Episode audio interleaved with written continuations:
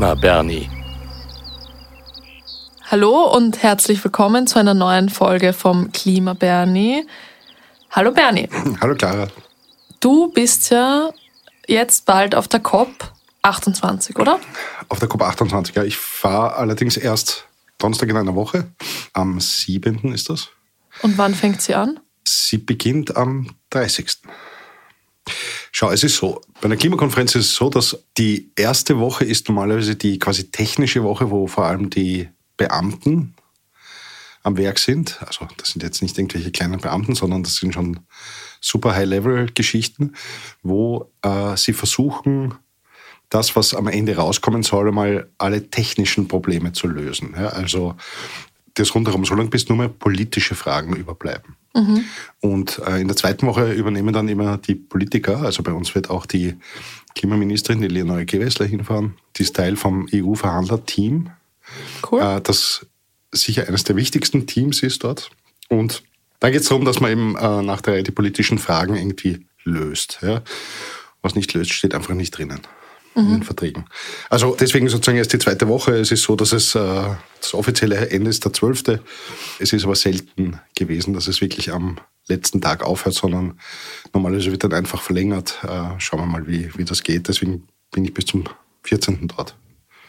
Aber ich wette, auch diesmal wird es so sein, dass man am Flughafen noch schnell die Geschichten fertig schreiben muss. Und wenn man in Wien wieder landet, auch noch fertig schreiben muss, weil es sehr oft so ist, dass nicht ganz klar ist, sozusagen in der Sekunde, wo die Konferenz aus ist, was ist jetzt eigentlich ausgemacht worden. Das dauert ein bisschen sozusagen, bis das aus, den, aus dem Büro vom ähm, UNFCC, also von der Klimarahmenkonvention, äh, dann irgendwie rauskommt. Und die geben dann eben dieses Dokument, worüber wir schon mal geredet haben, aus, oder wie? So ist es, genau, die Schlussdokumente. Ja. Genau. Da gibt es ja auch mehrere, muss man auch dazu sagen. Äh, Okay. Wir wollen das aber nicht unnötig verkomplizieren. Es hat damit zu tun, dass es unterschiedlichste Verhandlungsstränge gibt. Okay. Der wichtigste aber sicher der Paris-Verhandlungsstrang. Also betrifft eben das Thema, dass wir unter zwei Grad bleiben wollen bei der Erwärmung. Und mit welchem Gefühl gehst du da jetzt rein, Bernie? Es ist ganz interessant, weil ich würde mal sagen, ähnlich wie letztes Jahr, letztes Jahr war die Klimakonferenz ja in Ägypten, in Sharm el-Sheikh, steht diese Konferenz noch viel mehr in der Kritik, bevor sie überhaupt begonnen hat. Das hat unterschiedlichste Gründe. Das hat einmal damit zu tun, dass der Präsident der Konferenz, und das ist eine wichtige Figur, ist der Herr Sultan al-Jaber. Der ist gleichzeitig Industrieminister und Energieminister von den Vereinigten Arabischen Emiraten und er ist gleichzeitig CEO von ADNOC. ADNOC ist der wichtigste Ölkonzern im Land. Ja. Und da sind jetzt im Vorfeld zwei Sachen aufgedeckt worden, die ziemlich unsauber sind beide. Das eine ist, dass äh, ähm, geleakt wurden Dokumente an die BBC, wonach äh, der Al-Jaber die Konferenz auch dazu nutzt, ähm, Öl zu verkaufen. Wann wurden diese Dokumente geleakt? Das hier in den letzten Tagen war das alles, ja.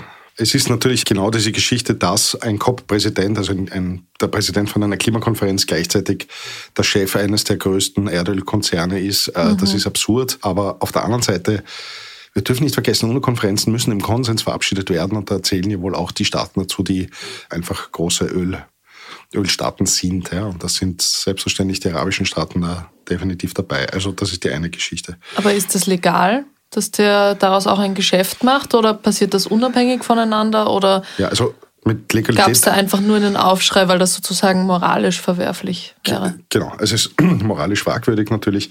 Äh, man muss dazu sagen, die können ihre Öldeals immer machen. Dafür braucht man jetzt nicht unbedingt eine Klimakonferenz. Vielleicht ist der Vorteil der Klimakonferenz, dass sie schon da sind. Ja. Die selber geben natürlich äh, sehr wenig Auskunft darüber. Also auch die BBC hat nicht viel Informationen bekommen. Die andere Geschichte betrifft Saudi-Arabien.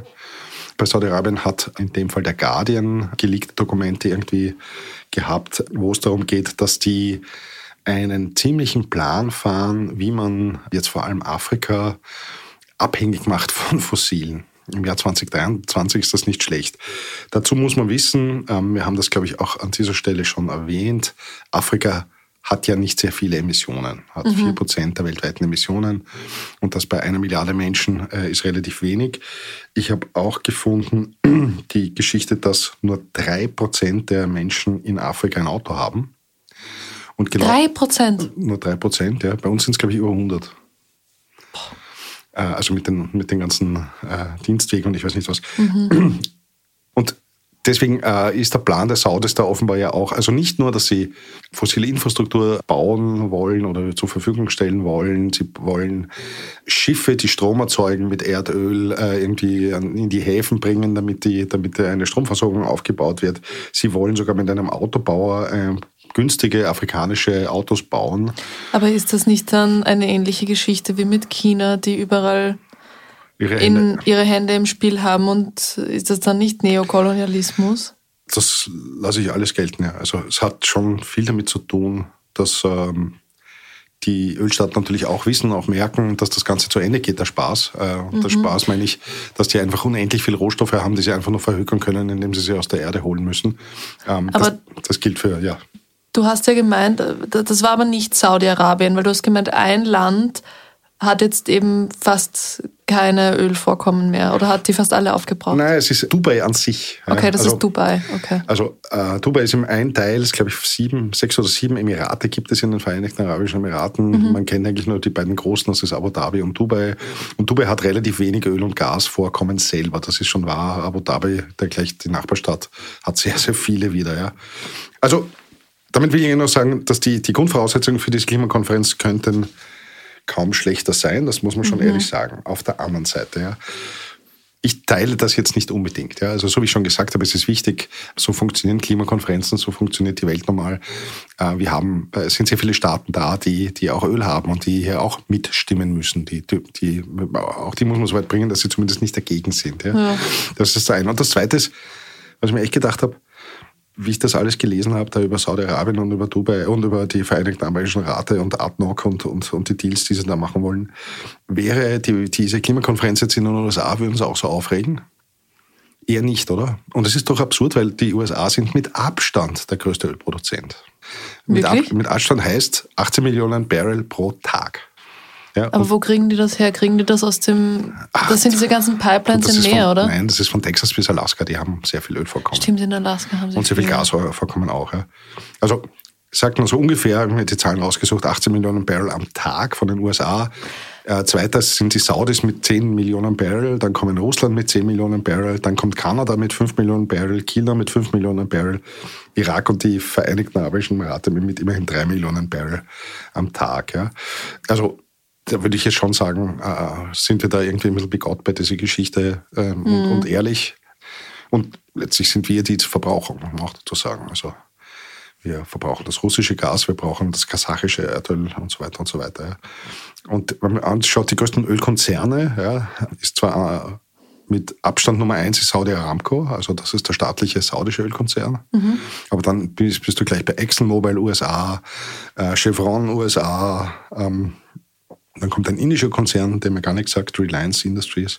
Dann kommt Royal Dutch Shell, UK, PetroChina, das sind die Chinesen. Dann kommt Total, die Franzosen. Also wir sind da schon alle fett im Fossilbusiness drinnen. Also das, mhm. das sollte man irgendwie da schon beachten. Aber für den Al-Jaber, für den Präsidenten der COP, ist das eine höchst unangenehme Geschichte, muss man ehrlicherweise sagen, zu Beginn. Er hat zwar dem Guardian noch gleich ein Interview gegeben und gesagt hat, nein, nein, quasi das eineinhalb Grad Ziel, das kann man schon noch am Leben erhalten und das, das kriegen wir hin. Aber es ist natürlich äh, das, was seine Firma da tätigt, widerspricht dem Ganzen natürlich sehr. Abgesehen davon ist da die andere Geschichte, das war letzte Woche erst, wo aufgedeckt wurde, dass die ADNOC ein riesiges Gasprojekt in einem Biosphärenreservat gleich da im arabischen Golf machen wollen. Das ist eigentlich ist dort das größte Schutzgebiet und um ehrlich zu sein, da fehlt mir auch die Fantasie, was das heißen soll. Wie kann das ein, eines der größten, das größte Schutzgebiet im arabischen Golf sein? Und trotzdem äh, haben die da jetzt schon acht neue Bohrinseln errichtet. Aber wieso können sie das überhaupt durchsetzen? Weil es keine Kontrollen gibt oder weil... Es sind keine demokratischen Staaten. Also. Hm. Äh, so ist Saudi-Arabien als eine echte absolutistische Monarchie. Äh, sind die Arabischen Emirate ein bisschen ähnlich, aber letztlich ist es auch absolutistisch. Und da kann man auch nicht einschreiten. Genau. Das ist übrigens auch ein kleines Problem für die, für die COP an sich. Ja. Normaler ist es ja, also es ist nicht unüblich, dass es große Demonstrationen dann immer gibt, äh, dort, wo die Klimakonferenzen stattfinden. Das aber ist, dort ist es relativ unwahrscheinlich, dass das passieren wird, oder? Demos. Ja. Ist gar nicht erlaubt, sondern Demos sind überhaupt nur erlaubt in der Blue Zone und in der Blue Zone kommst du überhaupt noch rein, wenn du registriert bist für die Klimakonferenz. Ja. Also das wird sich sehr in Grenzen halten. Die Besonderheit ist ja, eine Klimakonferenz oder überhaupt UNO-Konferenzen finden ja vielleicht in irgendwelchen Städten statt, aber dort, wo sie stattfinden, das ist dann immer exterritoriales Gebiet. Hm, Das ist okay. tatsächlich UN-Gebiet. Ja. Okay. Und daher ist Meinungsfreiheit und so dort natürlich gegeben. Außerhalb ist das ein bisschen schwieriger.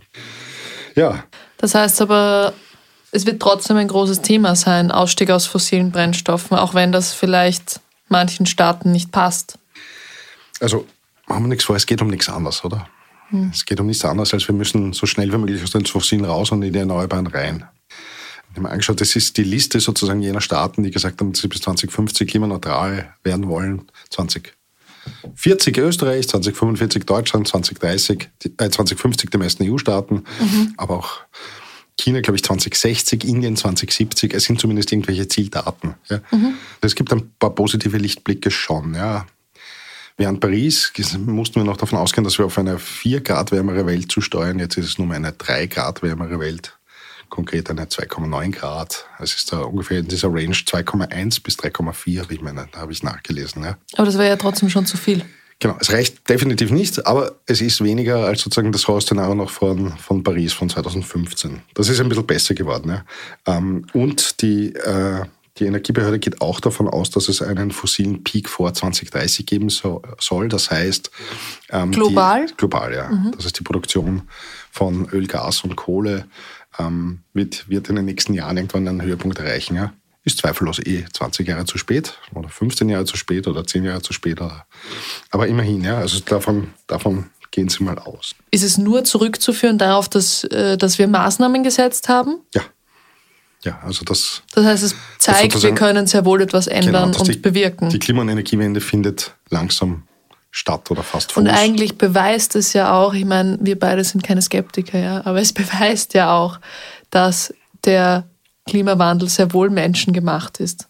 ja, also daran habe ich wirklich schon lange Ja, daran haben wir keine Zweifel, aber ich, ich sag nur, ja, vielleicht hört hier jetzt jemand zu, der noch daran zweifelt. Ich glaube es zwar nicht, aber vielleicht.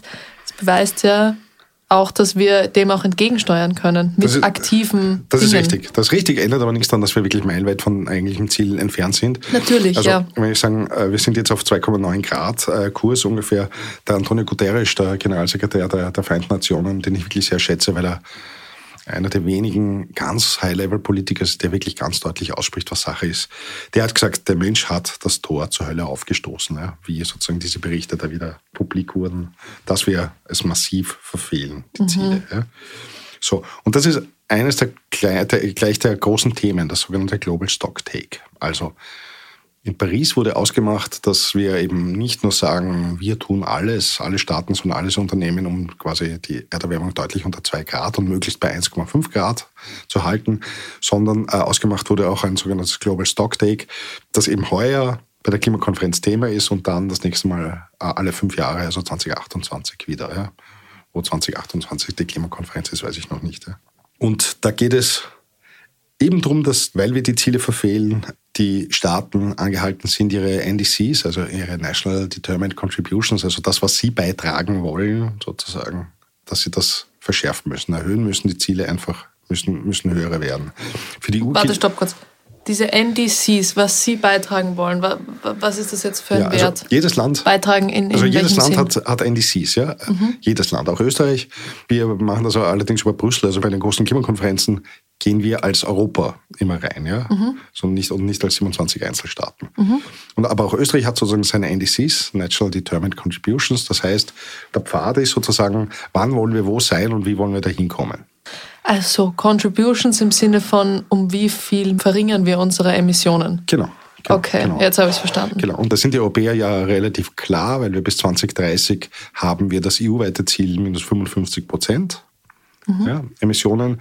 Die Österreicher, weil wir schon so viele Erneuerbare haben im System, müssen nur machen minus 48 Wo stehen wir derzeit? auf minus 35. Das Also ist nicht so schlecht. Nein, nein, wir haben minus 35 noch nicht geschafft, sondern mit den Maßnahmen, die wir haben, ja, ich glaube, das Umweltbundesamt, ja, Also wir glauben, wir kommen nur bis minus 35. genau. Genau, das heißt, es fehlen Ich 13, nehme alles zurück. Es fehlen noch 13 Prozent, aber unser NDC so richtig abliefern müssen wir erst bis Juni kommenden Jahres. Mhm. Und da muss die Klimaministerin noch nachschärfen. Es ist so, dass sie über den Sommer ja eine eigene Konsultation gemacht hat. Jeder konnte hier beitragen, um zu zeigen, sozusagen, welche Ideen man noch hat, wie man diese fehlende Lücke schließen kann, mhm. damit wir tatsächlich auf minus 48 Prozent kommen. Das ist recht spannend gewesen. Ich habe mir das ein bisschen angeschaut. Spannend waren vor allem für mich die Beiträge von der Industriellen Vereinigung und von der Wirtschaftskammer. Die haben da wirklich eine glasklare Themenverfehlung geschafft, weil sie wirklich nur den bestehenden NDC kritisiert haben, aber keinen einzigen Vorschlag gemacht haben, mhm. wie wir es schaffen können. Ich muss da immer dran denken, früher gab es ja in Wien für jedes Auto autofreie Tage, wo man nicht dem Auto fahren durfte. Das wäre, finde ich, eine gescheite Idee mal wieder. Klar, jetzt ohne dir was zu unterstellen, aber daran kannst du dich nicht erinnern, das war in den 70ern. Und das war eine Folge vom. Äh ich war nicht am Leben zu dieser Zeit, aber ich weiß davon. Ähm, das war eine Folge vom Ölschock 1972. Der Ölschock war ein plötzlicher enormer Preisanstieg beim Öl. Und ähm, die Staaten hatten alle unglaubliche Probleme sozusagen, wie, wie wir das machen. Und eine Idee davon war, in Deutschland zum Beispiel haben sie äh, ein Limit gemacht auf der Autobahn. Ein begrenztes. Das gibt es ja heute nicht mehr. In, Aber das hatten wir ja auch. Wurde das jetzt überall wieder? abgeschafft, diese 100 km/h? Nein, nein, nein, nur auf einem Mini-Teilstück hat es die stellvertretende Landeshauptfrau von Salzburg, Marlene Swatzek, hat einen 100er wieder in einen 130er verwandelt, weil die Emissionen eh gut sind. Es geht um ein Teilstück, das, glaube ich, sieben Kilometer lang ist. Mhm. Es bringt wirklich niemals was. Das ist wirklich klassisch populistische Politik. Aber es ist ja egal, ja. Ja, also Global Stocktake das ist natürlich schon analysiert worden, eben festgestellt worden, wir kommen mit dem, was die Staaten bisher versprochen haben, einfach nicht äh, viel weiter. Und es müsste, glaube ich, global bis 2030 müsste minus 43 Prozent der Emissionen reduziert werden vom Stand 2019. Also die Österreicher würden das schaffen. Oder mhm. weltweit schaue ich mir an, sozusagen, was da passiert. Ja, und das, da hängt aber natürlich ein, ein, ein Rattenschwanz an anderen Geschichten dran. Also wie gesagt, natürlich geht es auch bei dieser Klimakonferenz darum, dass wir ein Enddatum für Fossile haben. Haben wir noch nicht. Ja? Für Öl, für Gas, für Kohle, aber auch für beim Methan müssen wir aufpassen, Methan, CH4, Erdgas. Da ist das Problem, dass das ein noch viel aggressiveres Klimagas ist. Ich glaube 23 mal so aggressiv wie CO2. Also sprich, ein Gramm Methan äh, ist so klimawirksam wie 23 Gramm CO2. Mhm. Großes Problem. Ja? Nachhaltige Landwirtschaft, ja, aber das, über, die, über das Essen werden wir auch mal hier an, an dieser Stelle sprechen, aber jetzt mal nicht. Ähm, aber es geht darum, dass einfach die, die Landwirtschaft, so wie sie derzeit aufgestellt ist, weltweit, äh, es wirklich sehr viel, sehr viele Emissionen hat. Ja, das ist nicht nur CO2, das ist Lachgas, das ist äh, mhm. auch das Düngen. Das sind natürlich die Kuhgeschichten, wie wir wissen, dass die Kühe so viel CO2 Methan, ja. rülpsen. Ja, der Schutz der Regenwälder, auch das. Also das sind alles Themen, ja. Und das Wichtigste sicher auch Geld für die Ärmsten. Da gibt es eben mehrere, ganz, ganz, wirklich mehrere Schienen mittlerweile. Da geht es darum, dass die ärmeren Staaten einfach ähm, zu wenig Möglichkeiten haben, um an Geld zu kommen, damit sie grüne Technologien kaufen können. Also Wasserkraftwerk oder Windkraftwerk. Ja. Das ist ja nicht so uninteressant, weil genau spielt, da spielt ja die, diese saudische Strategie jetzt gerade rein, äh, sagen, die, die ja. alle abhängig machen wollen von Öl, ja. solange sie es noch verkaufen können. Weil, muss man auch sagen, die meisten Regeln gelten natürlich für die westlichen Industrieländer, weil wir blasen raus bis zum geht nicht mehr. Ja. Afrika haben wir schon erwähnt, die emittieren ja nichts. Ja. Also für die gelten auch keine besonderen Regeln, weil ja. das bringt ja nichts. Ja. Aber würde das dann überhaupt funktionieren, ein Land von Öl abhängig machen, wo drei Leute ein Auto haben? Noch. Sie drei Prozent, Entschuldigung, 3%, nicht drei Leute. Noch, noch, noch. Aber sie wollen ja, deswegen wollen sie ja eine Autoproduktion auch aufziehen.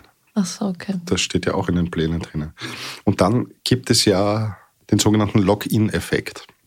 Der Login-Effekt ist ein Phänomen, das wirklich problematisch ist und auch für uns problematisch ist. Es, letztlich geht es darum, wenn du als Staat sehr viel in eine Infrastruktur investierst, ja, und diese Infrastruktur soll die nächsten 10, 15, 20, 30 Jahre funktionieren, ja, dann musst du das ja auch am Leben erhalten. Mhm.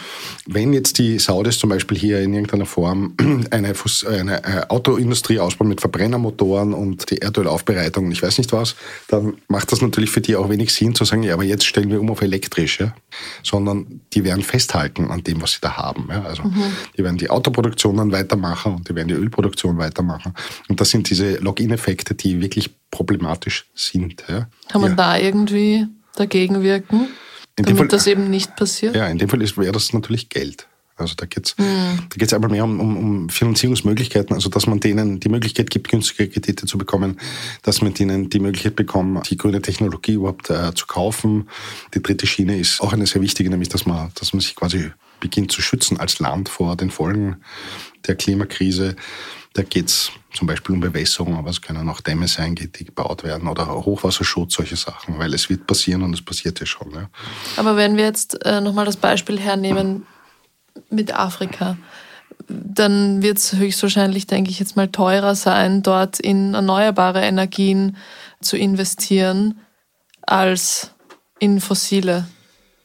Nicht langfristig, darüber haben wir nämlich auch schon mal geredet, weil du hast mal gemeint, langfristig sind erneuerbare Energien, also rechnet sich ja, über sicher. die Zeit. Ein Wasserkraftwerk, das du hinbaust, das liefert einfach. Mhm. Eine Photovoltaik, äh, ein Panel, das du, das du irgendwo in die Sonne stellst, das liefert die nächsten 20 bis 30 Jahre einfach Strom. Ja, aber die Frage wäre, woher kommt dieses Geld überhaupt zur Anschaffung dieser ja, Dinge? Ja, da sind aber die, da sind die äh, Klimakonferenzen schon erfolgreich gewesen. Also mhm.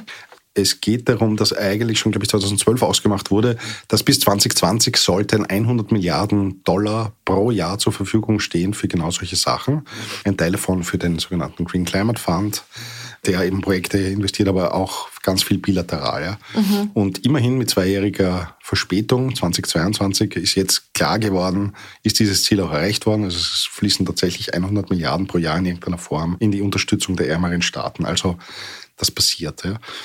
Und darfst nicht vergessen, wir haben was ganz Neues jetzt seit zwei Jahren, ist dieser Loss and Damage Fonds, den mhm. sie. Ähm, da waren wir letztes Mal schon gesprochen. Genau, der ist in Glasgow irgendwie initiiert worden, äh, letztes Jahr eigentlich fixiert worden, ähm, aber jetzt muss klar sein, sozusagen, wie wird er denn befüllt. Also ja. auch das ist eine Aufgabe vom Herrn Al-Jaber. Und, und da geht da geht's ja auch um die, um die Staaten, die sozusagen am wenigsten. Genau. Ähm, Na, Loss and Damage ist noch viel schlimmer. Loss and Damage ist dafür bereits, äh, für bereits eingetretene Schäden oh, okay. sozusagen mhm. hier zu zahlen. Also nur als Beispiel, äh, ganz aktuell Ostafrika hatte eine ewige Dürre und leiden jetzt unter Hochwasser. Also mhm das sind schon Staaten, das ist ja etwas, was wir, glaube ich, hier im schönen Österreich viel zu wenig verstehen. Dort ist es wirklich eine Frage des Überlebens. In einem ganz hohen Ausmaß. Ja. Und deswegen ist es auch gut, äh, dass das passiert. Äh, es wird ja auch übrigens der Herr Finanzminister, der Magnus Brunner, ähm, zur Klimakonferenz fahren, weil diese Finanzierungsschienen tatsächlich wichtig sind. Da gibt es eine eigene High-Level-Konferenz von, von den Finance Ministers, ähm, weil die natürlich auch sicherstellen wollen, dass unser Steuereuro da in irgendeiner Weise vernünftig eingesetzt wird. Also dass mhm. das nicht irgendwohin äh, geht, sondern ja. dass man hier konkrete Projekte dann auch sieht zum Schluss. Ja. ja. Ja, ich bin auf jeden Fall gespannt, was du erzählst, wenn du wieder zurückkommst. Wir haben an der Stelle auch schon erwähnt, dass sozusagen kein großer Klimadeal je funktioniert hat ohne das aktivste Mitarbeiten von China und den USA. Das sind ja auch die beiden wichtig, also einmal starke Wirtschaftsmächte und auch die größten Emittenten. Und es ist so, dass sich äh, letzte Woche haben sich da ähm, dieses Special Envoys, äh, also in dem Fall ist das für die Amerikaner der John Kerry, der amerikanische Präsidentschaftskandidat, mhm. und bei den Chinesen ist das ein Herr, der heißt Xi Zhenhua, der ist wirklich sehr wichtig. Der soll sehr mächtig sein und sehr viel wissen und sehr, sehr, sehr gut. Sie sollen beide sehr, sehr gut sein. Und die haben sich eben getroffen in Los Angeles oder San Francisco letzte Woche. Was da genau fixiert wurde, ist äh, noch nicht äh, bekannt. Die wollen das offenbar erst bei der Klimakonferenz bekannt geben. Aber da geht es sicher um eines von diesen großen Themen, nämlich, ähm, dass die Welt bis 2030 die Erneuerbaren verdreifachen soll was wirklich sehr, sehr viel ist. Ja. Das passt auch gut zur äh, Geschichte, die wir, glaube ich, hier eh schon hatten, nämlich China. Aber angeblich, eigentlich dürften sie laut den Pariser Verträgen ihren Emissionshöchststand erst 2030 haben. Mhm. Also dürften eigentlich jedes Jahr noch immer mehr emittieren. Das tun sie auch. Aber angeblich soll sich das bereits ausgehen, dass es heuer zum letzten Mal ist, sozusagen, dass sie wirklich heuer 2023 ist, ja, den Höchststand haben und 2024 es weniger wird. Und das ist natürlich eine ganz große Ansage. Ja. Ja. Was ähm, sagst du eigentlich zu Frankreich, die jetzt jedes Jahr ein Atomkraftwerk bauen wollen? Das wird nicht funktionieren. Also viel Glück. Nein, es ist, Die Atomfrage wird immer wieder aufgeworfen. Ich kann ehrlicherweise sagen, bei der Klimakonferenz von in, in Schottland damals in Glasgow 2021 waren die Russen, die russische Atomindustrie massiv da drinnen. Die haben uns, die haben da im Expo-Gelände gezeigt, ein wirklich ein schönes Diadorama fast, also irgendwie schön gebaut, irgendwie ein kleines Städtchen an einem kleinen Wasserfällchen mit einem kleinen Bergchen und einem kleinen Atomkraftwerkchen. Und genau so ist das ja. Mhm. Die, die Idee sozusagen der kleinen modularen Atomkraftwerke wird vor allem von den, von den äh, Russen gepusht. Ja. Man muss nur ehrlicherweise sagen, wir haben festgestellt, erst einmal ist die Bauzeit wirklich mittlerweile wahnsinnig lang. Ja, mhm. sehr gut, damit sie sicher sind, damit sie nicht in die Luft fliegen. Mhm. Die modularen ist natürlich die Hoffnung, dass man sozusagen viele kleine Einheiten hat. Ja, finde ich jetzt von der Sicherheitstechnik auch nicht unbedingt besser. Und die Frage der Finanzierung ist eine, die, also ich kann dir die jetzt ad hoc nicht beantworten, aber was ich mitbekommen habe vom letzten großen Atomkraftwerk, das ins Netz gegangen ist, das war in, in England, ähm, die haben Einspeistarife bekommen, da schlackern allen äh, Windkraftbetreibern die Ohren, wie viel die bekommen sozusagen pro Kilowattstunde, die sie da liefern. Ein Vorteil des Atomkraftwerks ist zweifellos, es liefert einfach, völlig unabhängig, wie ja. das Wetter ist und so weiter und so weiter. Aber äh, ich glaube es nicht. Ja. Also es, es, dauert wahnsinnig lang, bis das gebaut wird. Für die Klimaziele, die wir haben, 2030, 2040, ist das meiner Meinung nach alles zu spät. Und nachdem ich letzte Woche krank war und in der, im Gang stand, mir ähm, erneut angeschaut hat, diese wunderbare Miniserie Tschernobyl, ich weiß nicht, wer sie noch nicht gesehen hat. Also ich finde es eines der besten Sachen, die das Fernsehen produziert hat in den letzten 20 Jahren sicher. Mhm. Und da sieht man einfach, ja, also wenn ein bisschen Unglück mit ein bisschen Inkompetenz äh, zusammenkommt, fliegst du was in die Luft. Und der Beweis ist ja auch, man sagt mal, naja gut, aber das war ein Sowjetreaktor da in Tschernobyl und so und die haben da irgendwie technische Fehler da gehabt. Ganz, ganz groß, also kein Wunder. Nur das Gegenargument ist immer Fukushima. Ja. Fukushima war 2012. Fukushima war übrigens auch der Grund, warum die Deutschen beschlossen haben, ja, aus der Atomenergie auszusteigen, ähm, weil äh, sie die Merkel damals nicht zu Unrecht gesagt hat, wenn ein so hochtechnologisiertes Land wie Japan es nicht schafft. Ja. Es sind zwei Unglücke zusammengekommen. Es war ein ganz schweres Erdbeben und dann eine ganz arge Flutwelle. Ja, kann, daran kann ich mich erinnern. Ja, da gab es mich schon. ja, aber zeigt irgendwie auch, also selbst wenn in einem Supertechnikland kann ja. sowas einfach in die Luft fliegen und das ist nicht lustig. Und das hat weit über 100 Milliarden gekostet, da irgendwie die ganzen Arbeiten rundherum und das, dass die Leute umsiedeln musst und so weiter und so weiter. Ja. Und das hat nicht die Stromfirma bezahlt, die das äh, verursacht hat. Also, ich glaube es nicht. Ja. Mhm.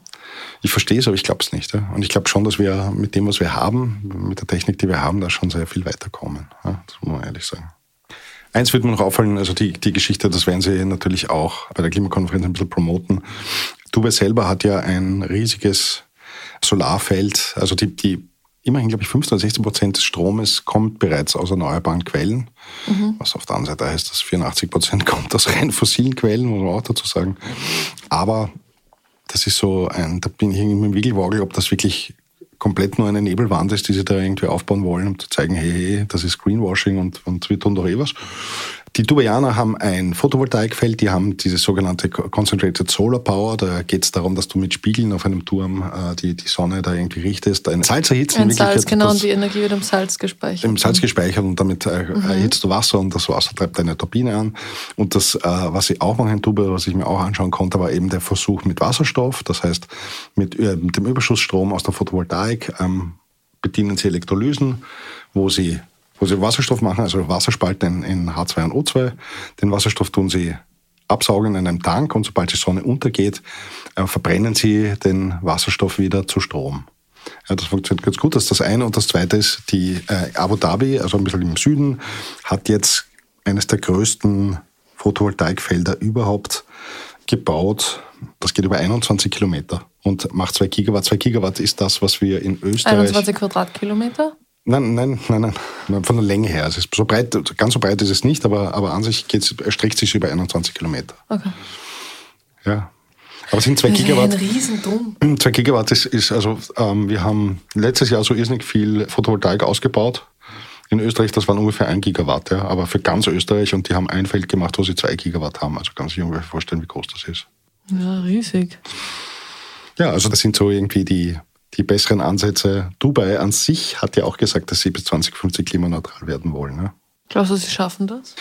Also beim Vorbereiten jetzt auf diesen Podcast habe ich mir dann auch gedacht, wer ist denn 2050 überhaupt noch auf der Welt, der das da irgendwie rechtfertigen kann oder nicht mehr rechtfertigen kann? Also ich fürchte. Wer jetzt nämlich in einer Entscheidungsposition ist, ja. Genau, ja. Also ich. Well, I will see. Aber, aber dafür ist ja das Global Stocktech da, dass wir eben jetzt alle fünf Jahre genau schauen können, wie sind die Staaten unterwegs, äh, wer entwickelt sich gut, wer entwickelt sich nicht gut, wer setzt die Pläne um und wer setzt die Pläne nicht um. Und ich glaube, das ist sozusagen eines der, äh, der anderen guten äh, Ergebnisse gewesen von der Klimakonferenz von Paris. Wie gesagt, jetzt haben wir die 28. Klimakonferenz in Dubai. Ich bin mir nicht sicher, ob sie so eine Katastrophe wird, wie viele fürchten. Äh, mhm. Ich glaube allerdings auch nicht, dass sie ein Mega-Erfolg werden wird. Aber solche Konferenzen haben auch eine ganz eigene Dynamik. Also mhm. wir können es auch überraschen lassen. Ich wollte gerade sagen, lass dich überraschen, Bernie, lass es auf dich zukommen. Danke fürs Zuhören und wir hören uns das nächste Mal. Und ich bin gespannt, was du dann zu erzählen hast. Genau, da ist die Klimakonferenz schon vorbei dann gewesen. Vielleicht haben wir es dazwischen auch noch. Ja. Gut. Ciao. Das war's für heute vom Klima Bernie mit mir, Clara Sautner und Bernie Bernhard Gaul. Danke auch der klugen Stimme aus dem Off, Caroline Bartosch. Wenn euch der Podcast gefallen hat, abonniert uns auch auf Apple Podcasts oder Spotify. Vor allem aber erzählt euren Freunden von uns. Klima Bernie ist ein Podcast des Kurier, Ton und Schnitt von Dominik Kanzian, produziert von Elias Nadmesnik.